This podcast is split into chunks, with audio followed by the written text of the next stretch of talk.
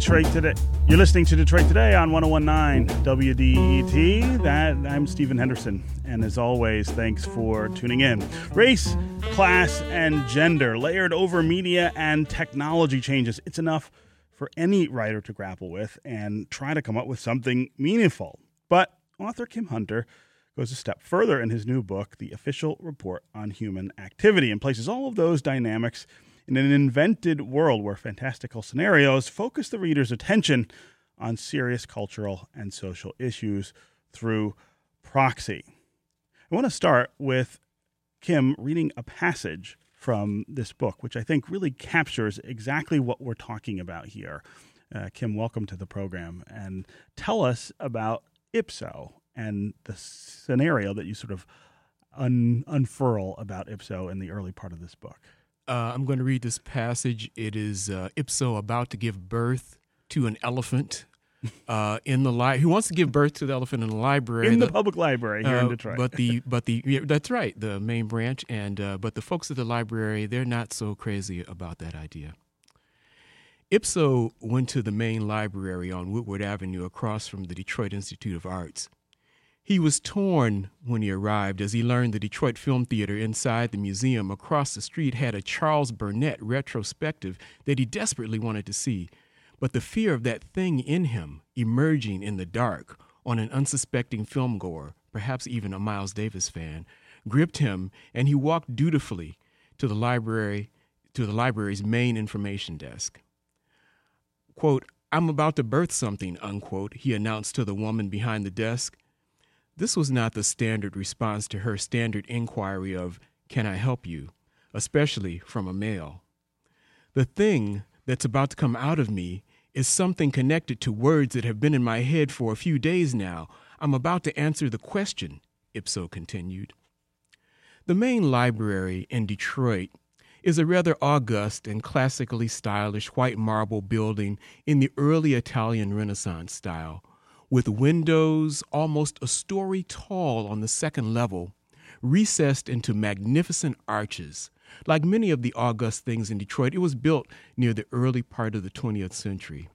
August or no, the librarians were used to homeless people and or mentally ill people coming through the doors with inexhaustible queries. The woman behind the desk was somewhat new to her position, but assumed this was one such query that is, until she noticed the shapes poking out of Ipso. She insisted he needed medical help. Ipso protested this vehemently. It's the question coming to a head, can't you see? he said, and pounded his knees with his fist.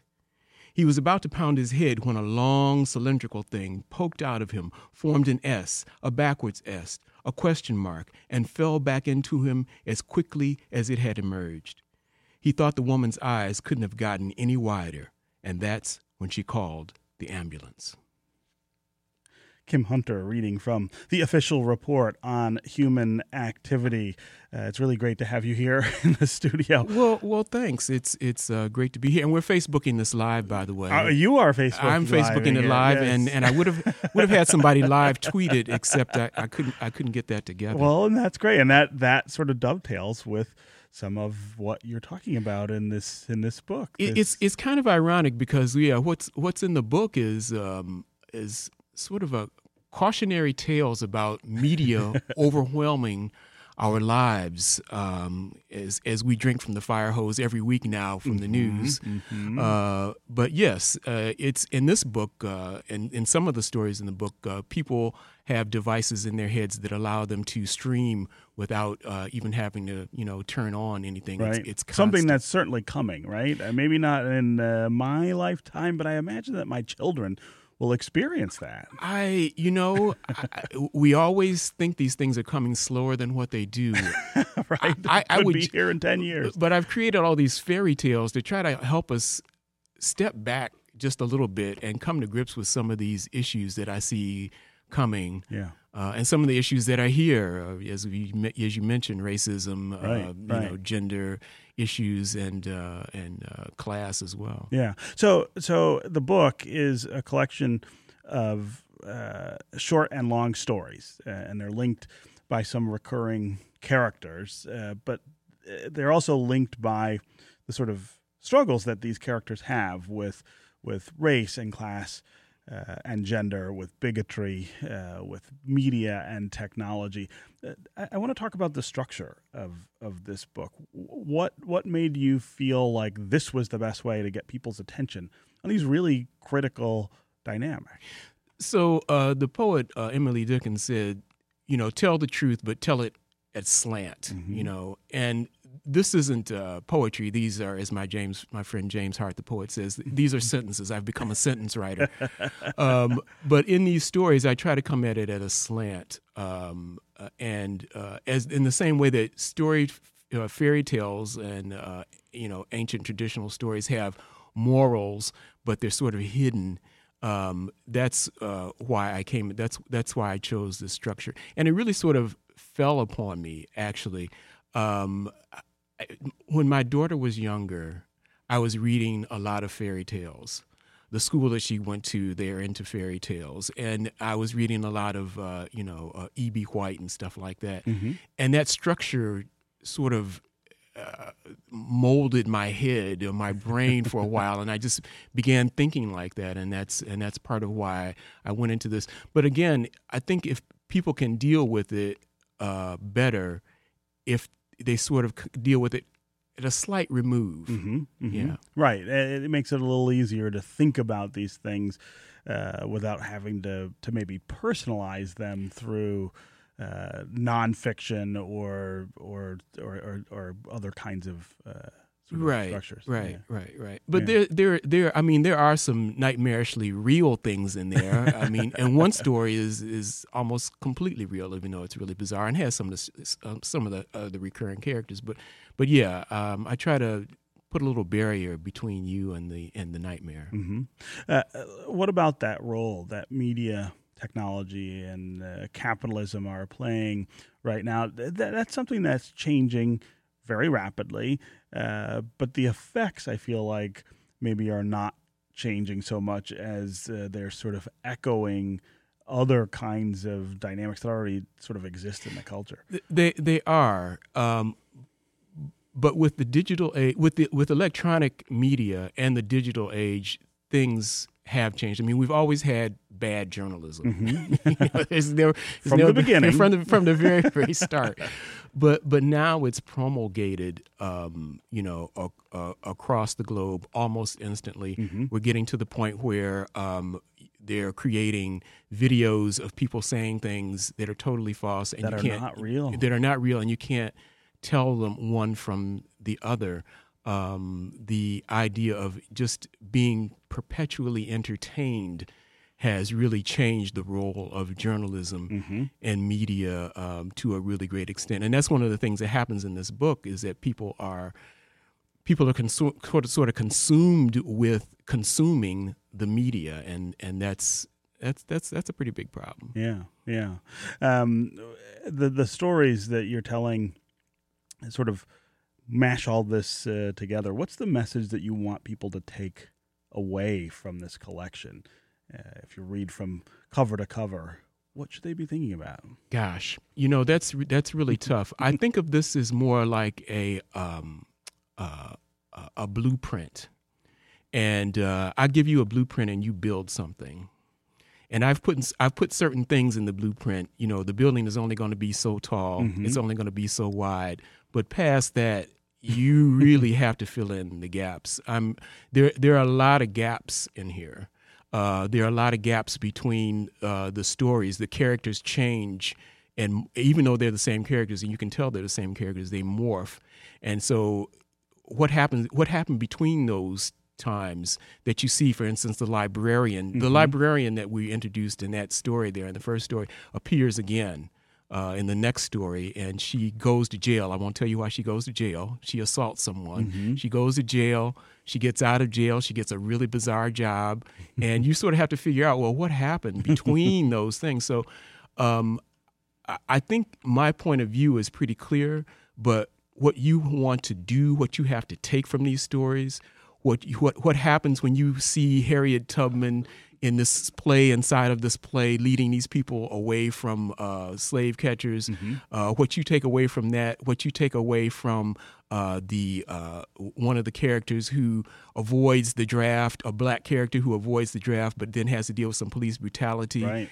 Uh, and at the end, in the last story, um, what you take from that, I, I can't really form. I, I I put the stories out there as they came to me, and people have to build the building from that blueprint. Sure. Uh, this is Detroit Today on 1019 WDET. I'm Stephen Henderson, and my guest is Kim Hunter. He's the author of a book called The Official Report on Human Activity. Uh, it takes a look at a lot of very complicated issues through a collection of short and long stories. They are linked by recurring characters and the personal struggles that those characters have with bigotry, gender, race, and class, and with media technology and capitalism. Uh, if you want to join the conversation, give us a call. We are talking this hour about storytelling, how storytelling sort of affects our sense of self and place here in Detroit. We heard from a filmmaker in the first segment who has told the story of his native Cairo uh, through a film. We're talking about how art reflects uh, change in our cities, change of place, change of culture and dynamic. Uh, if you want to join the conversation, again, 313 577 1019 is the number on the phones 313 577 1019. Talk to us about what role you think art has in telling those stories, either fictional or non fictional. You can also go to the WDET Facebook page, put your comments there, or you can go to Twitter and hashtag Detroit Today. We'll try to work you into the conversation. Uh, Kim, you use Detroit uh, as the setting for many of these uh, many of these stories.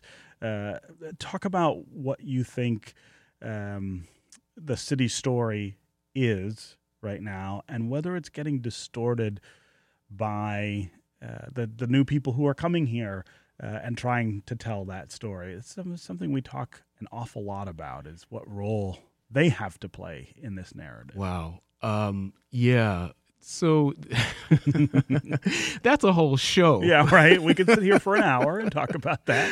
that is a whole show. Um, so let, let, me try to be a little bit more uh, succinct. Um, you you can tell a story of a place uh, from the outside uh, if you acknowledge that it's from the outside mm-hmm. uh, and it's not the story of the people inside. And if you do it respectfully, you actually have to talk to the people inside right. and not just the PR people mm-hmm. and not just the people that are easy to reach mm-hmm. And not just the people that are putting themselves forward as representatives of the city. Mm-hmm. Um, you have to live there, you have to stay there, you have to walk around. Um, you have to see the good and the bad. You have to talk to the people that have uh, problems and have solutions to the problems. Um, so if you want to tell the story of Detroit, for instance, I mean, it, my day job is representing uh, organizations that that that uh, are fighting for social justice. Mm-hmm. So organizations that are trying to keep people's water on, Mm-hmm. trying to keep foreclosure from happening, uh, trying to uh, have a community benefits ordinance, things of that nature. So uh, from my point of view, unless you talk to the people who are active in in the struggles of a place. Mm-hmm. You can't really get the sense of the place. Yeah, you know, I, I, as a writer, I've always struggled with that same question. I mean, I haven't always lived here in Detroit, which is where I'm from, uh, and every other place I've gone, I've felt this sort of hesitation, I guess, to to speak with with too much authority about what that place is or should be, uh, or about how that place is changing, because I wasn't there uh, for uh, the things that, that that happen, and yet, you know, as a journalist in particular, you're often asked to speak with a lot of authority about things that you don't know, and as you point out, you've got to go out and and find them. Right, right, Uh, right. So and and and let's let's be clear about. I mean, one of the reasons that the storytelling of Detroit is so uh, fraught is there's a racial dynamic, right? I mean, so Metro Detroit, Sure. we used to be the most segregated metropolitan area in the whole um, nation. Now I think we're number four or something like that. I, I, I'm- I'm always skeptical of those rankings. By the way, I'm like, Yeah, how are you measuring that? It, it, it's all it's it's either segregated or not. This idea of relativity is a is a strange It- uh, lens to put on it all. It it it is it is, but it, but it actually it it feels like that in Detroit. Quite honestly, yes. Um, you know, it there feels like there's a huge difference. Um, uh, you know, one of the things I try to deal with in the book is that sort of um, view of Detroit from the outside Mm-hmm. and the view of Detroit from the inside. Um, uh, ironically, that happens more in the last story that t- actually takes place in Washington D.C. But there's a kid there that's from Detroit, and it's his his dealing with the city. But that's a whole other thing. Um, but um, so th- that that racial dynamic, however, however, wh- whatever the statistics play out, Right. That's that's there's there's there's a driver. it- It's it's a it's a driver, and so um, you know when somebody comes from the outside, that's one thing. When somebody comes from the outside that's white, that's another thing, and then tries Mm-hmm. and tries to tell the story. And let's face it, most of the storytellers in the nation are white because most of the people in the nation are white. Most people in journalism are white. Sure. So so that's going to be a dynamic that's gonna that's gonna play out, you know, regardless. So um, yeah, it's it's it's gonna be fraught. Um, my friend Ish, who Ismael Ahmed, he's traveled all over the world, right? He said something really interesting to me once. He said, you know, I've gone to more countries than I can count, and I I don't speak the languages of all those people. It's impossible. Uh, but he said the one thing I found out is if you approach people with respect, it doesn't matter what language you speak.